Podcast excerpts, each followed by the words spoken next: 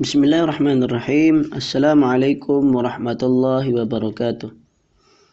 Alhamdulillah wassalatu wassalamu ala Rasulillah wa ala alihi wa sahbihi ajma'in.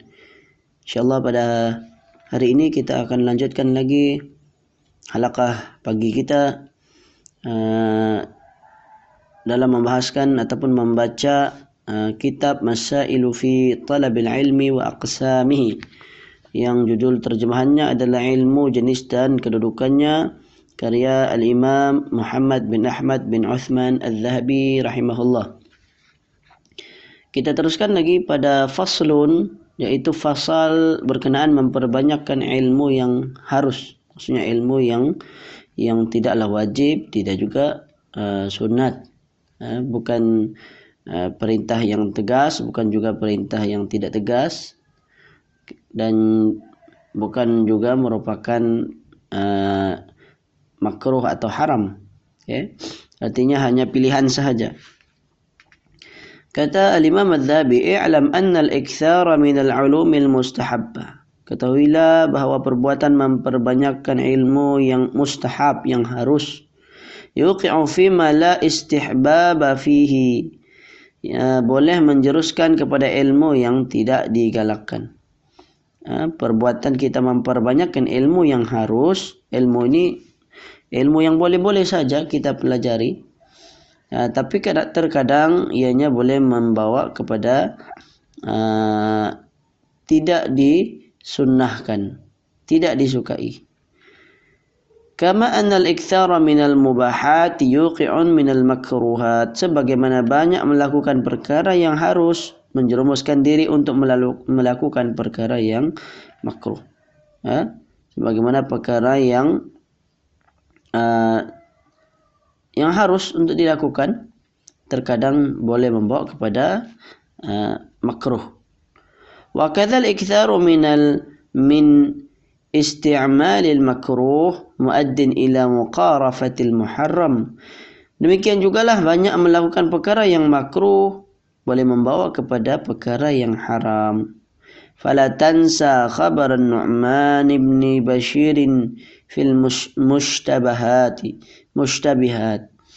Uh, janganlah kita tel, uh, sekali-kali lupa akan pesanan di dalam hadis uh, yang diriwayatkan oleh An-Nu'man bin Bashir dalam menyebutkan perkara yang mushtabihat yang samar-samar wal adlu fi dhalika dan berpaling dari hadis tersebut.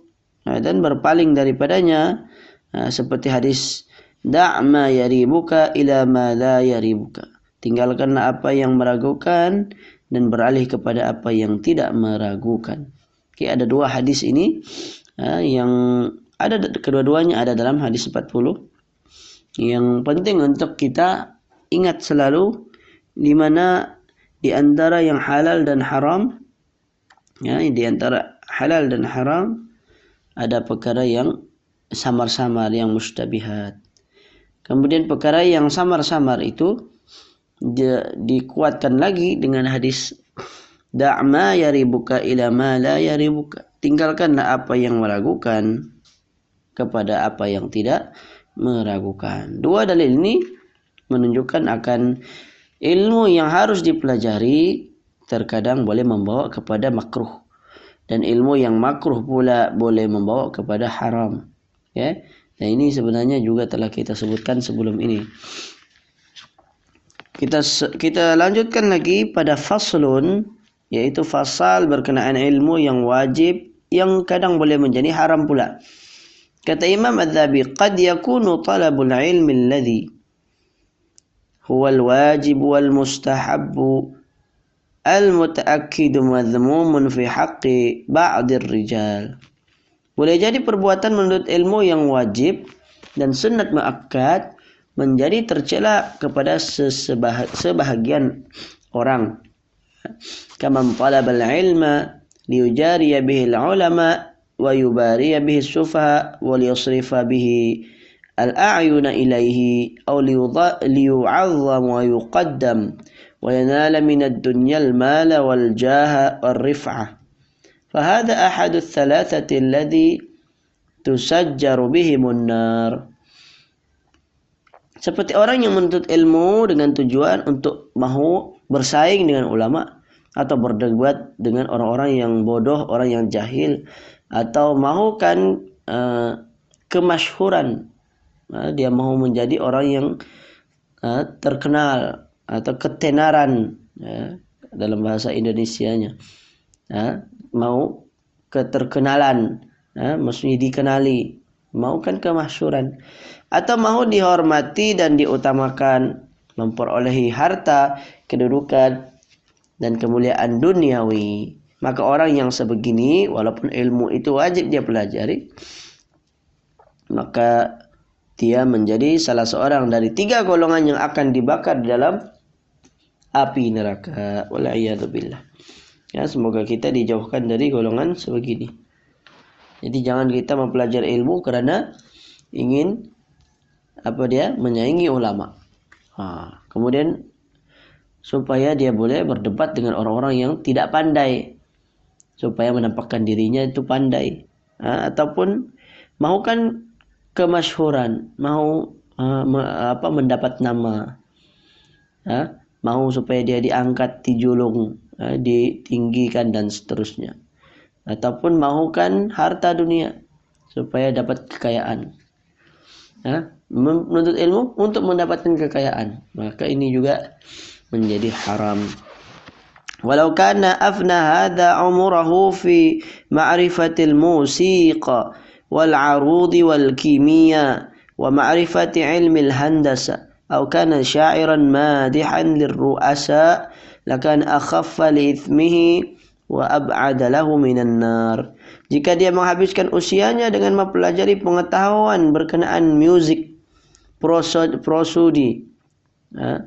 prosodi arut ha? ini berkenaan ilmu arut wal kimia ilmu kimia ilmu kejuruteraan atau menjadi penyair yang mampu uh, untuk mengampu pemimpin uh, menjadi uh, syairan orang-orang yang pandai bersyair.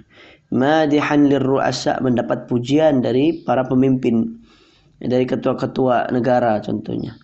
Akan akhaffa li ithmihi maka dosanya adalah lebih ringan lagi. Wa ab'ada lahu minan nar. Maka ah, dan lebih jauh daripada neraka dibandingkan dengan golongan yang mempelajari agama kerana tujuan dunia.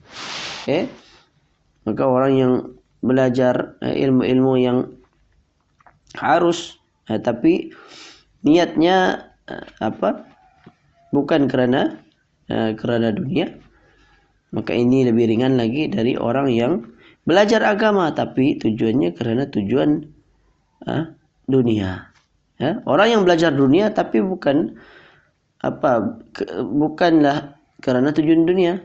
Ya, orang belajar ilmu yang harus tapi bukan kerana tujuan tertentu dari dunia, tujuan yang uh, apa yang sia-sia, maka itu lebih ringan lagi sebenarnya berbanding orang yang belajar ilmu yang memang sepatutnya dipelajari ilmu wajib tapi tujuannya kerana tujuan dunia fa inin dhafa ila himmati hadzal mutakhallif nas'alullah al-afwa orang yang rugi ini semoga Allah menyelamatkan kita yanala bi ilmihi maramahu min al-qada'i wan-nadhari wat-tadrisi ويظلم ويحكم بغير ما أنزل الله ويأكل المال إسرافا وبغيا ولا يتأبى عن مكروه فقد تمت خسارته Jika tujuannya ditambah lagi dengan keinginan mahu mencapai jawatan kehakiman, eksekutif atau guru, kemudian dia melakukan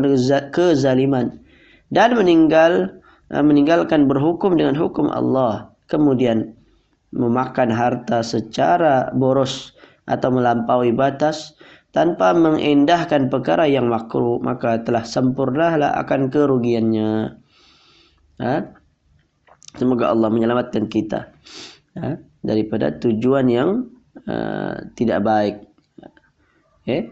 tujuan yang tidak baik yang tidak elok meskipun dia bertujuan uh, apa yang dilakukannya adalah merupakan mempelajari ilmu yang ilmu yang wajib. فإن انضاف إلى المجموع أنه متلطخ بالفواحش فيا خيبة فيا خيبته Jika ditambah lagi dengan sifat bergelumang dengan perkara yang keji, maka alangkah rugi bengkrapnya dia, muflisnya dia. Jika disempurnakan dengan sifat bodoh, fa in kammala aw safahu bi jahlihi wa naqsi fadlihi hadhihi al-ulum allati min ajliha qaddima wa huwa 'ariyun min ma'rifatiha jahirun bi aktsariha aw bi kathirin minha fama ta aqul. Kata Imam Dhabi maka alangkah uh, muflisnya dia jika disempurnakan dengan sifat bodoh kedekut dan perasaan uh, alim di dalam bidangnya. Uh, ada sifat uh, sifat yang uh, tidak baiklah kedekut uh, dan perasaan alim dalam bidangnya dia rasa dia pandai Sedangkan sehakikat sebenarnya dia uh, dia kosong dari ilmu tersebut.